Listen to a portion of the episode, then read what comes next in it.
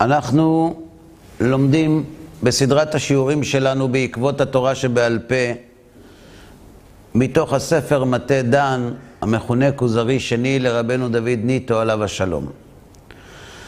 וכעת הכוזרי מבקש מהחבר לעסוק יחד איתו במנגנון מורכב ומרתק שגרם ללא מעט אנשים להרהר או לערער על התורה שבעל פה, והוא מנגנון י"ג המידות שהתורה נדרשת בהם.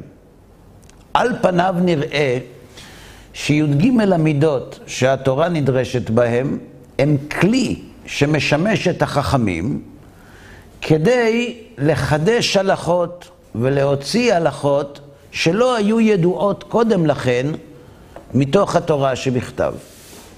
אבל יש לא מעט יסודות חשובים שנדרשים לנו ללימוד לפני שאנחנו מציגים את י"ג המידות. קודם כל, מה הם י"ג המידות שהתורה נדרשת בהם? אז לחלק מאיתנו, אולי הדברים יאמרו מעט, אולי יאמרו יותר, או אולי לא יאמרו שום דבר, אבל בכל אופן, הי"ג מידות, אלה 13 כלים לוגיים ברובם, שתפקידם לשמש כלי בידי החכמים. למה? את זה אנחנו נראה, זה לא כל כך פשוט כמו שזה נשמע. הפעם הראשונה שי"ג המידות מופיעות, זה בברייתא של רבי ישמעאל. וכך כתוב בברייתא. רבי ישמעאל אומר, בשלוש עשרה מידות התורה נדרשת. אגב, מה, מה אתם מבינים מהמונח התורה נדרשת?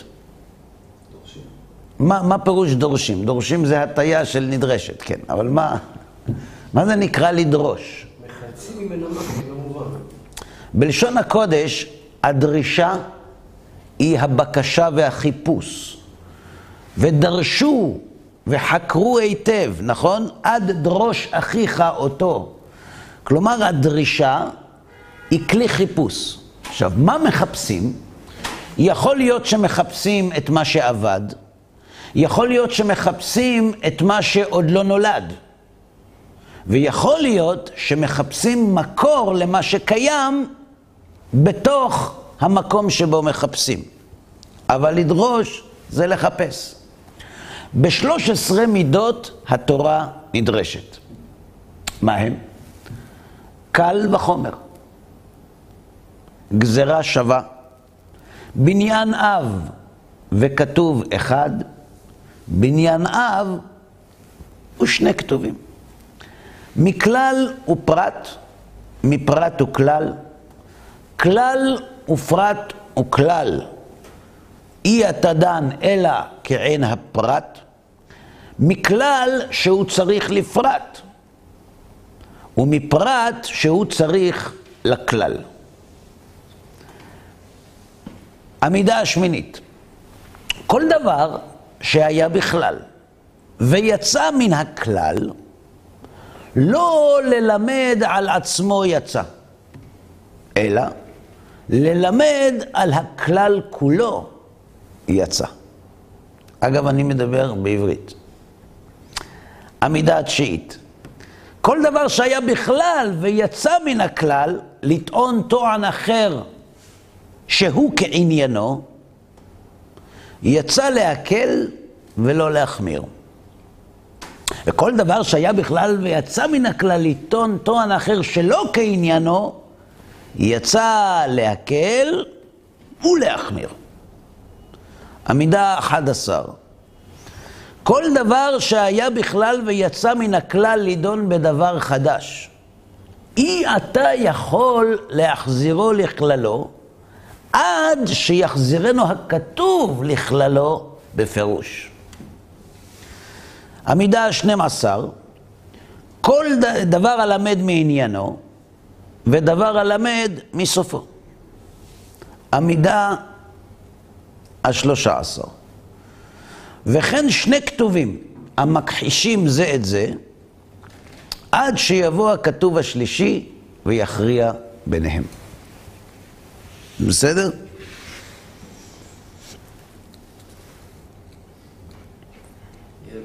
יהיה בסדר.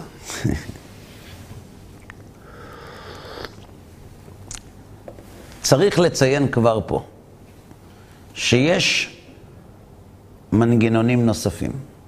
כלומר, אנחנו מכירים את י"ג המידות שהתורה נדרשת בהן, אבל צריך לדעת שיש עוד שתי רשימות של מידות. רשימה אחת של הלל הזקן, ורשימה אחת של רבי אליעזר, בנו של רבי יוסי הגלילי. כמה מידות היו ברשימה של רבי אליעזר, בנו של רבי יוסי הגלילי?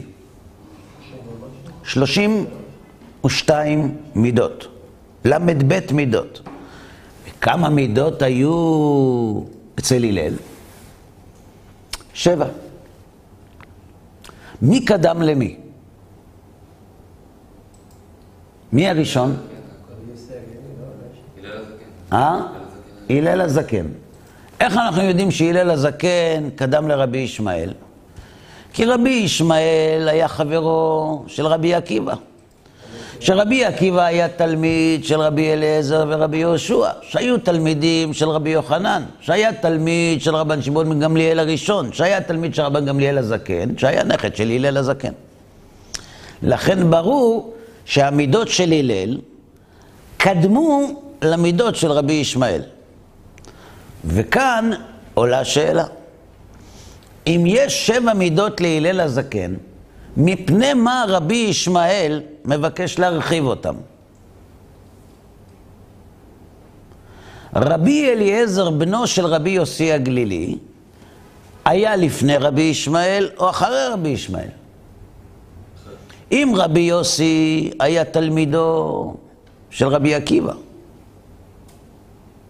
ורבי אליעזר היה בנו של רבי יוסי, אז בוודאי שמידותיו של רבי ישמעאל קדמו למידותיו של רבי אליעזר, בנו של רבי יוסי הגלילי.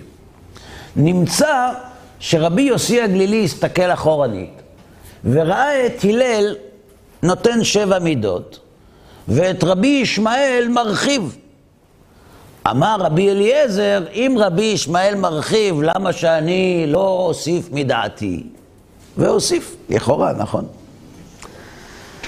אז קודם כל צריך לנתק את המידות של רבי אליעזר ממידות רבי ישמעאל והלל הזקן. רבי אליעזר עוסק בל"ב מידות של מדרש האגדה, ולא של מדרש ההלכה. כשאנחנו עוסקים במידות של הלל ובמידות של רבי ישמעאל, אנחנו עוסקים במידות של מדרש ההלכה, וזה כבר סיפור אחר לגמרי. לכן, לצורך הדיון שלנו, אנחנו יכולים לנתק את עצמנו מהשאלה למה יש ל"ב מידות בשיטתו של רבי אליעזר, כי הן לא שיטות המקבילות למדרש ההלכה שבו אנחנו עוסקים. אנחנו עסוקים בסדר הלימוד שלנו בסוגיה של התורה שבעל פה מן הבחינה ההלכתית. כלומר, האם ניתן לחדש הלכות בי"ג מידות? האם חודשו הלכות בי"ג מידות? עכשיו, צריך לומר שאין הבדל בין המידות של הלל לבין המידות של רבי ישמעאל. אז אם אין הבדל, אז למה אלו שבע מידות ואלו שלוש עשרה? כי מה שעשה רבי ישמעאל, הוא לקח את המידות של הלל וניתח אותם. ובתוך מידותיו של הלל הרחיב רבי ישמעאל מידות נוספות שנמצאות וכלולות בשיטתו של הלל. בואו נראה. המידות של הלל הזקן הם אלה. קל וחומר, האם יש קל וחומר בשיטת רבי ישמעאל? כן. כן. גזרה שווה? כן. בניין אב? זה מחולק לשניים, לא? או. אצל רבי ישמעאל יש בניין אב מכתוב אחד, ובנייניו משני כתובים. אצל הלל יש רק בנייניו. מידה, מידה רביעית, בית כתובים המכחישים זה את זה, יש אצל רבי ישמעאל. כלל ופרט, יש. המידה השישית, כיוצא בו במקום אחר, וזה מה שאנחנו אומרים, במה מצינו, והמידה השביעית, דבר הלמד מעניינו. אז בואו נראה מה מקביל בין רבי ישמעאל לבין, רבי, אה, לבין הלל הזקן, ונראה איפה ההרחבות. קל וחומר שווה, גזרה שווה, גם שווה. בניין אב, ראינו שאצל רבי ישמעאל יש בניין אב מכתוב אחד, בניין אב משני כתובים, כלומר מידה אחת נחלקת לשתיים, ואצל הלל יש רק בניין אב. בית כתובים המכחישים זה את זה יש בשני המקרים, וכאן אנחנו מגיעים לכמה מידות שרבי ישמעאל נותן להם כותרת עצמית, והלל כורך אותם במושג כלל ופרט. למשל, כלל ופרט, פרט וכלל. כלל ופרט וכלל. כל דבר שהוא צריך לפרט, ופרט שהוא צריך לכלל. דבר שהיה בכלל ויצא ללמד, דבר שהיה בכלל ויצא לטעון טוען שלא כעניינו, דבר שהיה בכלל ויצא לטעון טוען שהוא כעניינו, דבר שהיה בכלל ויצא לדון בדבר חדש. כלומר, בתוך הכלל ופרט של הלל, יש שש מידות של רבי ישמעאל. ברור? יש מידה אחת שנמצאת אצל הלל ולא נמצאת אצל רבי ישמעאל. והיא המידה השישית של הלל, כיוצא בו במקום אחר, והוא במה מצינו, שאצל רבי ישמעאל המידה הזאת לא מופיעה. למה? האם אנחנו לומדים מן ההיקש בתורה? האם אנחנו לומדים מן ההיקש הלכות בתורה? עבדים הוקשו לקרקעות, למשל, כיחה כיחה משדה עפרון. האם אנחנו לומדים הלכות בהיקש? כלומר, שההיקש היא מידה שמתחדשים ממנה הלכות בתורה. מדוע היא לא מופיעה בי"ג המידות?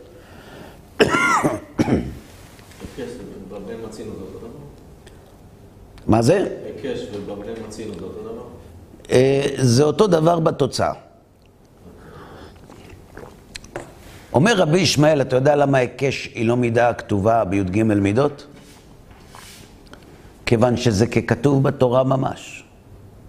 קל וחומר זה לא דבר שכתוב במפורש, אלא אתה לומד הלכה כשאתה מצמיד את החמור לקל. היקש זה כאילו זה כתוב בתורה. אם זה ממש כמו כתוב בתורה, אין צורך להפוך אותה למידה. כי מה שכתוב במפורש הוא לא מידה, הוא כתוב במפורש. מה, שואלים בישיבה, למה היא נפקא מינה? מה זה משנה אם זה כתוב או לא? כי יש מחלוקת בין הרמב"ם לרמב"ן, בין רבנו משה בן מימון לרבנו משה בן נחמן, מה מעמדם ההלכתי של ההלכות שנלמדו בי"ג מידות.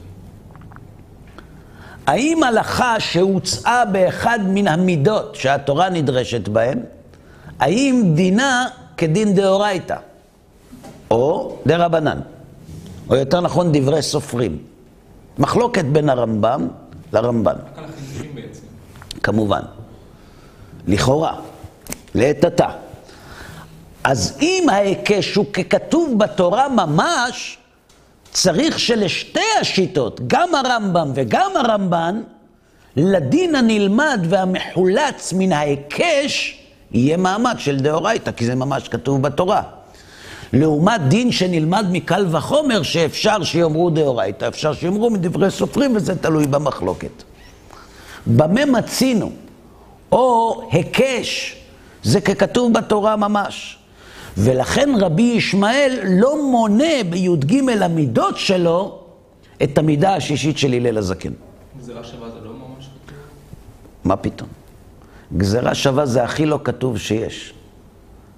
גזירה שווה זו המידה הכי לא מובנת, הכי לא קשורה ללוגיקה. פה כתוב כך, פה כתוב כך, המילה דומה, הלכה דומה. ואיך זה בהיקש? אז? נלמד, כשנגיע לזה. אבל גזירה שווה, אגב, דווקא על גזירה שווה חז"ל אומרים, אין אדם למד גזירה שווה מעצמו. לעומת קל וחומר שהוא כן למד. זאת אומרת, אתה רואה שגזירה שווה, היא אומנם מופיעה בי"ג המידות, אבל יש לה מעמד מאוד מיוחד. אין אדם דן גזירה שווה מעצמו. אז אם אין אדם דן גזירה שווה מעצמו, זו לא מידה שמאפשרת לחלץ הלכות. ולכן הגזירה שווה לכאורה מעידה שהמידות שהתורה נדרשת בהן לא מידות מחלצות ומחדשות הן, אלא מידות מקיימות וסומכות לתורה. וזה מה שגורם לבלבול הגדול. כן, בבקשה. אמרת שבי"ג מידות כי הוא בעצם נמצא בתורה עצמה, אז לדעת הרמב"ם והרמב"ן זה דאורייתא? כך צריך להיות. כשנלמד את ההיקש, את דיני ההיקש, נחבר את הנושא הזה למחלוקת של הרמב"ם והרמב"ן, ונראה אם זה באמת יוצא כך.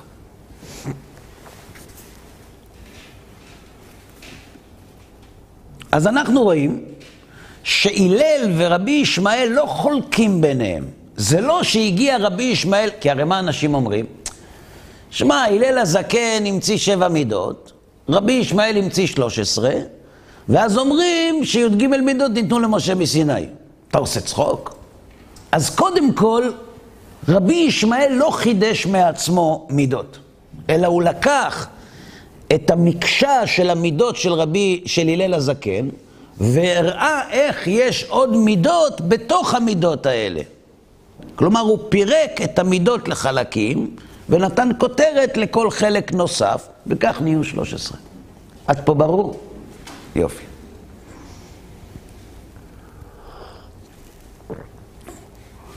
השאלה עכשיו, האם י"ג המידות שהתורה נדרשת בהן, האם הן מידות של בדיעבד, או מידות שלכתחילה? כלומר, האם הן מידות מחדשות, או מידות מאמתות? האם המידות בסך הכל נועדו להראות איך ההלכות שקיבלנו ממשה בהר סיני מופיעות בתורה בעזרת המידות האלה? כלומר, המידות סומכות את ההלכות שעוברות בעל פה לתורה שבכתב, או שהמידות האלה הן כלי אקטיבי לחדש איתם הלכות חדשות שלא קיבלנו בסיני. אז זהו, שזה לא כל כך ברור. זו מחלוקת גדולה, ואנחנו נראה האם ניתן להגיע לאיזושהי מסקנה מסודרת שמחברת את השיטות השונות. בואו נראה. המלבים, רבי מאיר לייבו שלב השלום בהקדמה לאיילת השחר, שמופיע בספר שמופיע בפתיחה לפירושו לחומש ויקרא, הוא תוקף את הטענה שי"ג המידות נועדו לזיכרון בלבד. והוא כותב כך: כי אמנם נבוכו הלבבות והמעיינים השתאו על זאת נשמו אחרונים וקדמונים השתאו לאמור, זאת התורה אשר לנו. הנקראת תורה שבעל פה. מה יסודה? ואיה משכן כבודה. כי כל המעיין בצדק ושופט מישרים, יראה שהיא נסמכת תמיד על משענת הכתובים ונדרשת מן המקראות. כל מי שמעיין ברצינות בתורה שבעל פה רואה שחז"ל מאוד מתאמצים להראות שהתורה שבעל פה נשענת על התורה שבכתב. היא לא יצור מקביל. אולם כאשר נבקר את הכתובים עצמם, אם נבדוק באמת האם החידושים וההלכות של חז"ל באמת נשענים על הכתובים, ברוב דבריהם נראה שלא לבד, כלומר לא זו בלבד, שאין פשט המקרא מכריח, מכריח את הדרוש, שהוציאו ממנו, כי גם לפעמים היה בהפך, שעומק הפשט סותר את הדרוש ומתנגד אליו. כשאתה בא לבדוק פרקטית, האם יש קשר בין מה שחז"ל למדו מן הפסוקים למה שכתוב בהם, וזו הטענה הקראית, אתה רואה שלא רק שהפשט בכלל לא קשור למה שהם אמרו, אלא במקרים לא מעטים הפשט הוא הפוך ממה שהם אמרו. ברור? למשל, כתוב בפסוק, וכתב לה ספר כריתות ונתן בידה. כתוב בספר והלכה בכל דבר. זה נכון שבתורה כתוב שהגט צריך להיות על ספר, אבל ההלכה זה לא משנה, אפילו על העלה של זית, הכל בסדר. או הפוך, כתוב אצל הנזיר שאסור לו לגלח את שערו, נכון? או כתוב פאת זקנם לא יגלחו, או לא תקיף. יש איסור לגלח את הזקן. לא תשחית פאת זקניך. אז מה הדין? האם מותר לגלח את הזקן או אסור? אסור.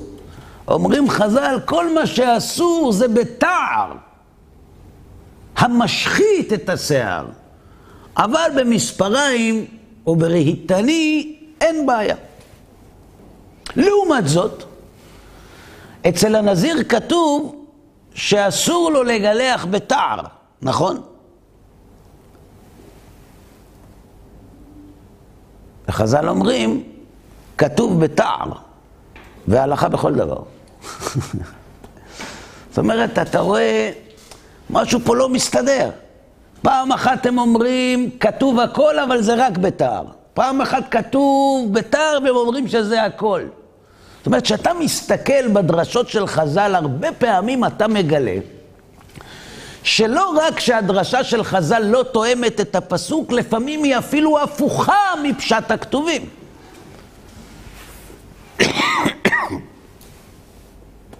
וברוב הפעמים תלו כל שלטי הגיבורים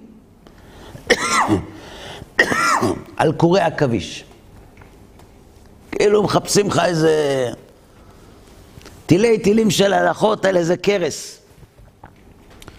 וסמכו הלכות גדולות וקבועות על מילה או אות אחת, אשר בכל אשר יעמול האדם לדעת, לא יוכל למצוא באיזה אופן הכריחו, הכריחו דבר מן המילה, או מן האות ההוא. כלומר, חז"ל, לפעמים מתוספת של אות או מילה, בנו מגדלים.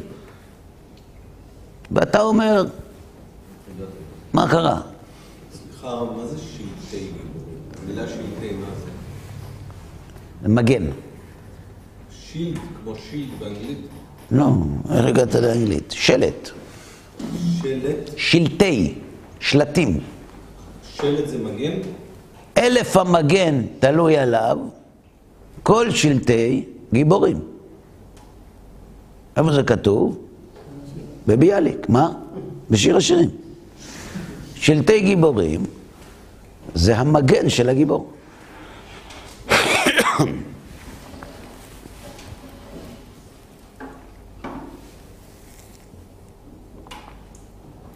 איך חז"ל בנו תילי תילין של הלכות על מילה, על תוספת של אות. אתה אומר, תשמע, אני מאוד רוצה. אני, יש לי אמונת חכמים, אני גם... אני מאוד רוצה שחז"ל ינצחו במלחמה. אבל תשמע, יש בעיה, נכון? כמו שאנחנו למשל, לפעמים יש מתקפה על החרדים בתקשורת, לפעמים, לעיתים נדירות. ואנחנו מדברים ואומרים שצריך לענות להם וזה, ואז מישהו אומר, שמע, הכל נכון, אבל שמע, גם אנחנו לא בסדר. הם מכירים את זה? יש כאלה שמסתכלים תמיד על בעיקר ה"אנחנו לא בסדר". כשהאשימו את היהודים בהאשמות שונות לאורך השנים האנטישמיים, היו לא פעם יהודים שאמרו שהם צודקים, שאנחנו באמת לא בסדר. בעיקר אלה שרצו להיות כמו הגויים. וסמכו הלכות גדולות וקבועות על מילה או אות אחת, אשר בכל אשר יעמול האדם לדעת לא יוכל למצוא באיזה אופן הכריחו דבר זה מן המילה או מן האות ההוא. וימצא לפעמים שדרשו מילה אחת, וגם לפעמים העמיסו עליה דורשים רבים, שונים, מסע על עייפה. במקום אחד מיוחד. זאת אומרת, אין קריטריונים. לפעמים אתה רואה על מילה אחת, עומדים מסביב כמה עשרות חכמים, וכל אחד מוציא מהמילה הזאת עוד הלכה ועוד הלכה ועוד הלכה, ויש מילים יתומות, שאף אחד לא הוציא מהם כלום. ואנחנו בעד שוויון. ולפעמים דרשו דרוש אחד במקום אחר, אחד, ובמקומות אחרות דרשו מהמילה הזאת עצמה בהפך, כמו שהראינו. כאילו דרשו ככל העולה על רוחם דברים התלויים על בלימה. כאילו בא הרב לבית המדרש, אומר הלכה. אומרים לו, כבוד הרב, איפה זה כתוב? אומר, בוא נחשוב. מחפש, מחפש. אומר, הנה, מהמילה הזאת אני לומד את זה. למחרת הוא בא, מלמד הפוך. אומרים לו, מאיפה אתה לומד את זה? מחפש, מחפש, אומר, מהמילה הזאת אני לומד את זה. אומרים לו, כבוד הרב, אבל אתמול מהמילה הזאת למדת הפוך. הוא אומר, לא משנה, פה לומדים ככה, פה לומדים ככה, הכל בסדר. תלמידי חכמים מרבים שלום בעולם. אי, הכוונה, מה תפס לזה? הסימפוניה הזאת מוכרת לכם, אני רואה. מהדברים האלה, המלבים מעלה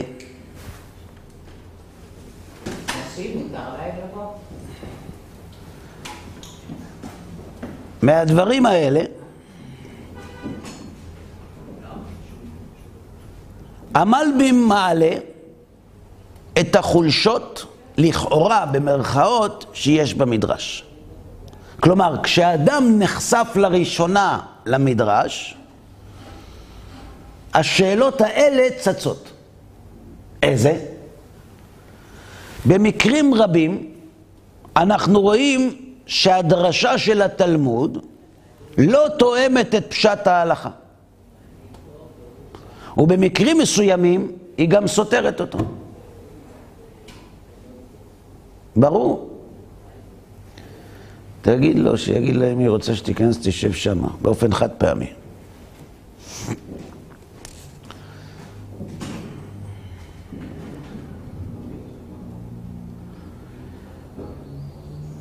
היסוד הראשון, אנחנו למדנו, כשאדם נחשף למדרש ההלכה הוא מגלה, שמה?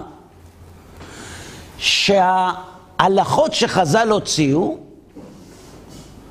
לא תואמות את הכתוב ולפעמים גם סותרות אותו. וזה מעלה תהיות באשר לאמינותו של הפירוש שחז"ל הוציאו. החולשה השנייה, ריבוי ההלכות. שנלמדות ממילה אחת, או אפילו מאות אחת, הופכים את מנגנון הדרשות למנגנון לא אמין. כי מה בעצם חכמים רוצים לומר? שבאות הזאת התורה התכוונה לכל ההלכות האלה. נו באמת, זה נשמע לך רציני? אתם לא מסכימים? לא, לא משכנע, אתם אומרים. משכנע מאוד, אפילו אתם מזדהים עם זה. יפה מאוד. החולשה השלישית. בשיטת הדרשה מתגלה חוסר שיטתיות. מצד אחד אומרים, כשכתוב תער, תער לא יעלה על ראשו. כשכתוב תער, אומרים, זה לא רק תער. נזיר אסור לו להתגלח, נקודה. וכשכתוב תער, וכשכתוב שאסור לגלח את הזקן, ולא כתוב במה, אומרים רק בסכין. כלומר, מתגלה בשיטת הדרשה חוסר שיטתיות. וחוסר שיטתיות מקרין חוסר אמינות. במקום אחד נלמדות הלכות רבות ממילה אחת, ובמקום אחר לא נלמדת שום הלכה מן המילה. החולשה הרביעית, יש פעמים שנלמדת הלכה ממילה כלשהי, ובמקום אחר, מאותה מילה, נלמדת הלכה הפוכה. זאת אומרת, המלבי מונה ארבע חולשות במדרש ההלכה. למה אנחנו קוראים להם חולשות? אנחנו מאמינים שמדובר בתורת אמת. חולשות מצד האדם הנחשף לראשונה למדרשי ההלכה. כלומר, כשיגיע איש המדע לבית המדרש ויאמר, תורה אני מבקש ללמוד, והרב ילמד, הוא יתקומם. כי איש המדע מחפש שיטתיות, מערכתיות, סדר. איש מדע מגיע לבית המדרש עם חוש ביקורת. הוא בוחן. ואין כאן לוגיקה, אין כאן כלום. אין כאן שום סדר.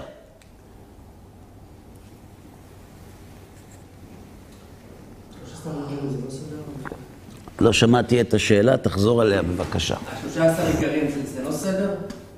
כי אני לא- לא יכול ללמוד, אני לא יכול ללמוד אה, מ- ממילה שמה על פי אה, איזושהי אינטואיציה או משהו כזה. זה על פי החוק של השלושה עשר שלושה עשר עיקרים, או איזשהו חוק אחר. אתה שואל, האם י"ג המידות זה לא משהו שעושה סדר? זה אמור לעשות סדר, אבל הסדר לא רק צריך להיעשות, הוא צריך גם להיראות. לאור השאלות של המלבים אנחנו לא רואים סדר. דוגמה, דרשינן סמוכים או לא דרשינן סמוכים? מי בעד חיסול הטרור? שירים את ידו. מה זאת אומרת? מה, מה זה סמוכים? יש בגמרא לא פעם, אנחנו מגלים שחכמי ישראל לומדים מסמיכות פרשה לפרשה דינים מסוימים, או מסמיכות פסוק לפסוק. ועל מה הם מעמידים את הדרשה? שנאמר, סמוכים לעד לעולם. שגם המקום שממנו לומדים שדורשים סמוכים, גם הוא לא ברור. למה נסמכה פרשת זה לפרשת נזיר לפרשת סוטה? למה נסמכה פרשת המרגלים לפרשת מרים? או, זה, בב- זה במדרש, מדרש ההגדה. במדרש ההלכה, הרבה פעמים מסמיכות פסוקים אנחנו לומדים דינים. אם התורה הסמיכה פסוק א' לפסוק ב', זה לא במקרה, יש סיבה. ויש מחלוקת אם דרשינן סמוכים או לא דרשינן סמוכים. זאת אומרת, לחלק מהתנאים דורשים דרשות והלכות מסמיכות הפסוקים, ולפי תנא אחר לא דורשים. אז הגמרא אומרת, ולרבי יהודה דלא דרשינן סמוכין, מאיכם הייתי לה? רבי יהודה, חכמים למדו את הדין הזה מסמיכות הפסוקים, אבל רבי יהודה שלא לומד סמוכים, איפה הוא ילמד את הדין הזה? למה חז"ל לא אומרים שרבי יהודה בכלל לא לומד את הדין הזה? למה הם אומרים שהוא לומד את הדין הזה, אבל מאיפה? זה לא מלמד שהדין קיים ואנחנו רק מחפשים לו מקור? אבל מצד שני אנחנו רואים שגם אפשר לחדש הלכות בי"ג מידות. בקיצור, בלאגן. כן, בבקשה. למה, אז הסמכין הזה זה לא בעצם אחד מה... עוד כלי נוסף, שיהיה 14 מידות, ש... גם שאלה, בסדר, מקובל. מה עוד? כן. את הלכות של שבת? אני- אה? למה את הלכות של שבת? זה מסמכים. לא, לבוגש. מה פתאום? כן. אם יש לנו סמוכים דורשים סמוכים בכל התורה. חזור על שאלתך. יש, יש אותה מחלוקת אם, בכל התורה רק בדברים. אז אם, אם זה הלכה למשה מסיני, אז למה לא, לא יודעים איפה דורשים סמוכים? תעמיס. בסדר? אפשר לעשות חשבון? יופי. לדברי המלבים, כל השאלות האלה הם אלה שהולידו את הטענה שהדרשות של חז"ל הן לא דרשות מחדשות, אלא דרשות סומכות. מה פירוש? למעשה כל השאלות האלה מבוססות על הנחת יסוד. שחז"ל חידשו הלכות עם המידות שלהם. אבל אולי כל ההנחה מוטעית. מה יהיה אם נאמר כך? אני לא אומר שזה נכון, אני אומר, מה יהיה אם נאמר, חז"ל קיבלו סטים של הלכות ממשה רבנו. ל"ט מלאכות, שלמשל, שמה שכתוב לא תקיף או לא תגלח, זה רק בסכין. אבל בשאר דברים אין בעיה. או למשל, מה שכתוב בנזיר, שאסור לגלח בתער, וההלכה בכל דבר. בסדר? כלומר, יש לנו כאן דינים, הלכות, שקיבלנו ממשה רבנו. עד פה בסדר? חז"ל אספו את ההלכות האלה ואמרו, איך מתמודדים עם החיים? מה ההלכות קשורות לחיים? כי התורה היא תורת חיים. כלומר, אנחנו, יש לנו המון המון הלכות, והכל עובר בעל פה. איך נזכור את הכל? איך לא תיפול שכחה בהלכה? שבו חכמים ואמרו, בואו נעשה אוזניים לתורה. בואו נעשה דבר כזה. ניקח את ההלכות, נבנה מנגנון פחות או יותר מסודר, שיהיה בו קצת מלח של לוגיקה, ועל ידי המנגנון הזה נתחיל להתעסק עם ההלכות ולחפש להם מקור בתורה. ואז התלמידים, כשהם ילמדו, הם לא ילמדו הלכות מפוזרות בצבירי הלכות שונים, אלא ילמדו את התורה, ובכל פסוק ופסוק שהצמידו לו הלכות, ילמדו התלמידים את ההלכות שקשורות לפסוק, וכך נשמר את התורה שבעל פה. אם זה נכון, כל הקושיות שהקשינו על מידות שהתורה נדרשת בהן, בטלות ומבוטלות. כלומר, אם באמת ההלכות קבועות מראש, ידועות מראש, ניתנו ממשה, ואנחנו רק מחפשים להם סיוע, אז למשל, רבי יהודה מאיכה מייטילה, מאיפה רבי יהודה שלא דורש סמוכים ילמד את ההלכה הזאת? זאת אומרת, מאיפה? הוא לא ילמד, הוא לא יכול לא ללמוד. יש הלכה. עכשיו, לאן יצמיד רבי יהודה את ההלכות שלו? אז הוא יצמיד את זה למקום אחר. זאת אומרת, ברגע שאנחנו מבינים שההלכות לא נתחדשו בי"ג המידות, אלא רק משתמרות בעזרתן, כל השאלות ששאלנו נופלות. הבעיה היא שאם זה נכון, עולות שאלות אחרות. כן, בבקשה. חז"ל בעצם לקחו את התורה שבעל פה, שהייתה מסמך נפרד נקרא לזה, והכניסו אותה לתוך התורה שבכתב כדי שלא תשכח. בדיוק. זאת אומרת ככה, יש לנו את הגוף, שזו התורה שבכתב. אבל כשהגוף לא לבוש, אז קר לו. אז צריך לכסות אותו. איך מכסים אותו? אפשר לכסות אותו עם סדין. אפשר לכסות אותו עם חליפה.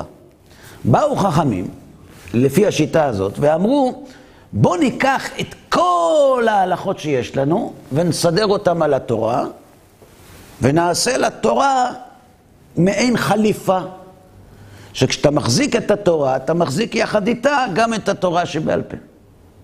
ברור. ואז כל השאלות ששאלנו נופלות. למה אנחנו רואים חוסר שיטתיות? אני לא מחפש שיטתיות. אני מחפש בסך הכל שהתורה שבכתב תתמוך בתורה שבעל פה. המטרה היא זיכרון ההלכות. איך נעשה את זה? זה כבר לא משנה. אז אין לך שום דרכים לחדש הלכות. אה? אז אין לך שום דרכים לחדש הלכות בעצם. יכול להיות. יש קושיות אחרות, יותר קשות. כן, בבקשה. אפשר להגיד שכל ההלכות שנלמדו ככה הם הם אסמכתות בעלמא? הכל? כבר ההלכות הן קיימות. נכון? כן, לכאורה. לכאורה 95% מתלמוד זה הכל אסמכתות בעלמא. נכון.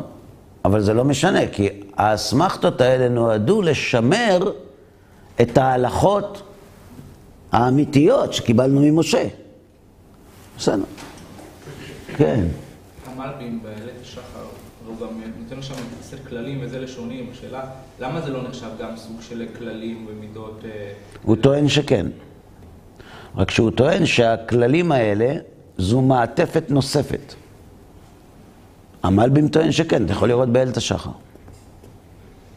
המלבים טוען, בספרו איילת השחר, שכשחז"ל למדו מן התורה דינים, הם למדו את זה באופן שיטתי.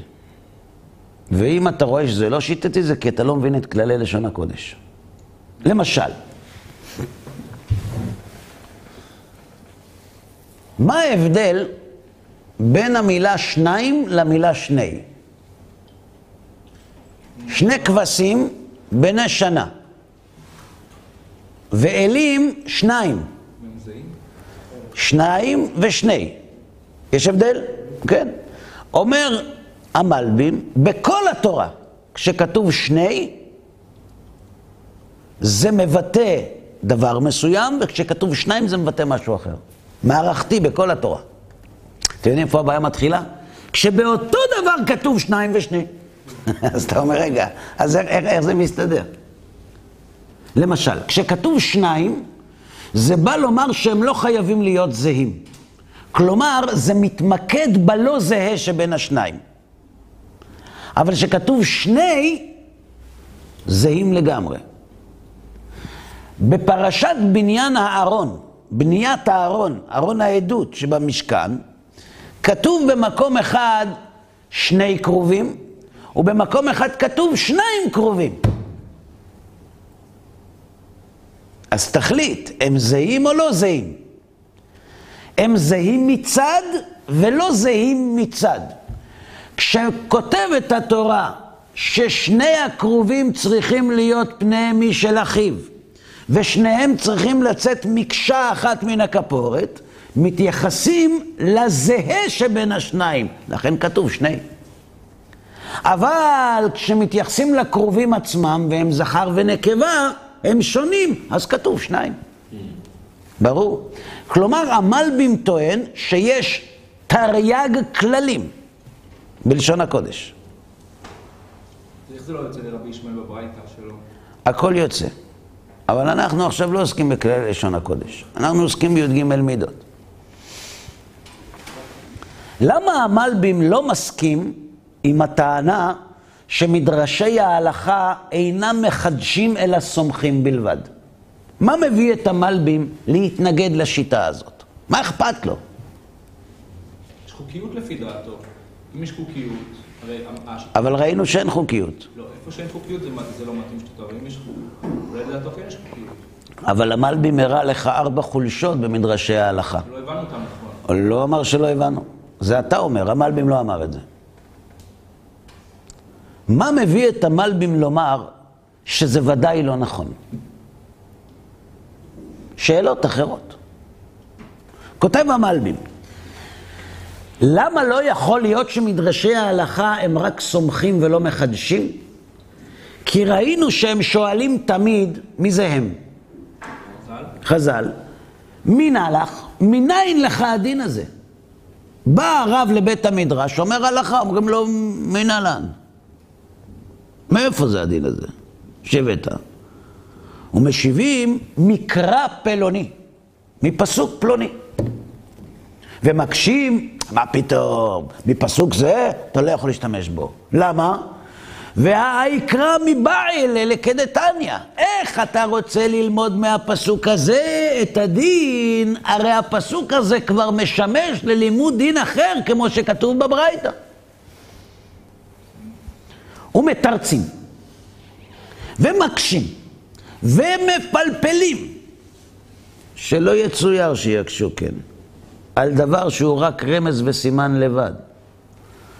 אם המידות היו רק רמז וסימן, והיו אומרים לו, מה פתאום, אתה לא יכול ללמוד מהפסוק הזה, כבר משתמשים בו. אז הוא אומר להם, למה אתם... אה? למה העין שלכם צרה? אז נלמד מהפסוק שני דברים, מה קרה? בדיוק. אה? כן, אבל אפשר גם מפה וגם הכל ביחד אפשר ללמוד. אתה רואה שפעמים מפסוק אחד וממילה אחת כן לומדים הרבה דברים. אז מה אתם פתאום נתפסים לי? כבר משתמשים בזה? זה, משתמשים, בסדר, אז זה לא בית פרטי, זה בניין שיתופי, מה אכפת לך? וכשיש מחלוקת, יש מחלוקת בין החכמים, כל אחד מביא ראייה לדעתו מן המקרא. ודוחה ראיית מתנגדיו. והגמרא מפלפל תמיד בעניין המקרא ומדקדק עד כחוט השערה, וסותר ובונה ומכריע ביניהם מן המקרא, עד שמבואר שעיקר ראייתם הוא מהכתוב. ששם נוטעו ההלכות גם שורשו ולא באו כשורש מארץ צייה. כלומר, כל הפלפול התלמודי, כמו שאתה אמרת, כל הפלפול התלמודי הופך להיות חסר ערך. אני לא מדבר על הפלפול הלוגי, אני מדבר על הפלפול ההלכתי בעניין מקורות ההלכה. הוא הופך אותך, אומר ככה, אז הוא אומר, מה זה משנה? אז, הוא אומר, מה ברייר לומד מהפסוק הזה? לא, אז בסדר, הכל בסדר, הכל בסדר, העיקר, העיקר שתניחו תפילין. לכן, אם כל התכלית של המדרשים זה רק ציונים ואסמכתאות, כפי שטוענת הדעה הראשונה, מה זה משנה אם נסמוך את ההלכה על הכתוב הזה או על כתוב אחר? מה אכפת לחז"ל אם אתה סומך את ההלכה שלו על פסוק פלוני או לא? אי אפשר לדרוש. הגזרה שווה, מופנית, כבר, ת, כבר משתמשים במילה הזאת לדין אחר, אי אפשר ללמוד ממנה גזרה שווה. תלמד ממנה, מה קרה?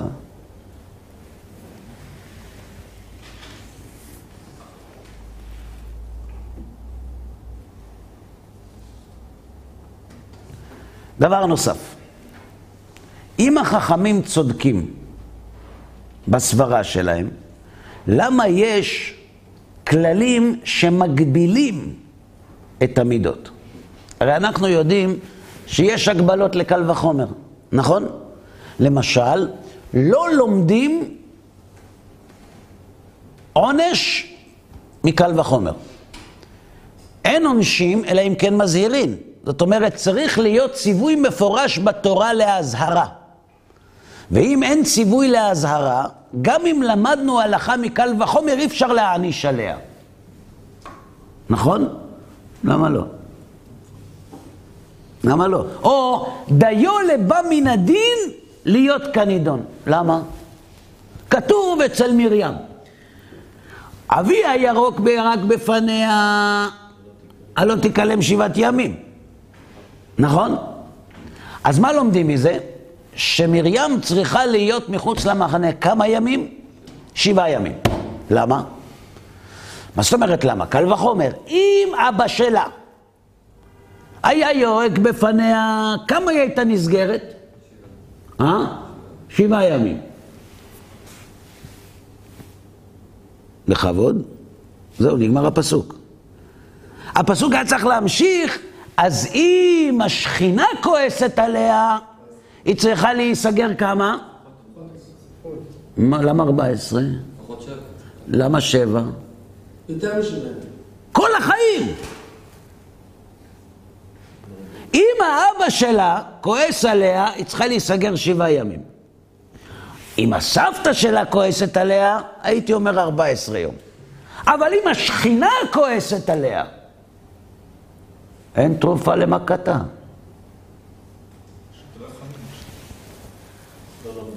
אז למה היא נסגרה רק שבעה ימים? כי דיו לבא מן הדין להיות כנידון. ואיך אנחנו יודעים שהכלל הזה נכון? כי כמה ימים נסגרה מרים? שבעה. למרות שהקל וחומר דרש יותר. אז אם כל הסיפור של קל וחומר זה לסמוך ולציין, אז מה ההגבלות האלה? דיו לבא מן הדין להיות, למה דיו? מה ההיגיון אומר? ההיגיון אומר שאם השכינה כועסת עליה, היא צריכה להיסגר יותר, אז למה אתה מקל? ברור. זאת אומרת, כל ההגבלות שיש על המידות, או חז"ל אומרים, אין אדם דן גזירה שווה מעצמו. נכון? למה לא? אין לזה סוף, בטח שיש לזה סוף. אתה יודע מה הסוף של הגזירה שווה? כשנעבור על ארון הספרים ונראה שכל ההלכות כבר הוסמכו לתורה. זהו, נגמר. אם ההלכה שנלמדת בגזרה שווה באה מסיני, ואם כל הי"ג מידות נועדו רק לסמוך, למה שלא תלמד גזרה שווה מעצמך? הרי מה הסכנה בלימוד גזרה שווה? לימוד גזרה שווה זה מידה מאוד בעייתית.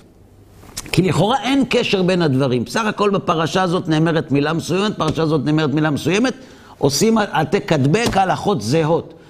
חוששים שבן אדם לא יבוא ויתחיל לחבל בתורה. אין מה לחשוש.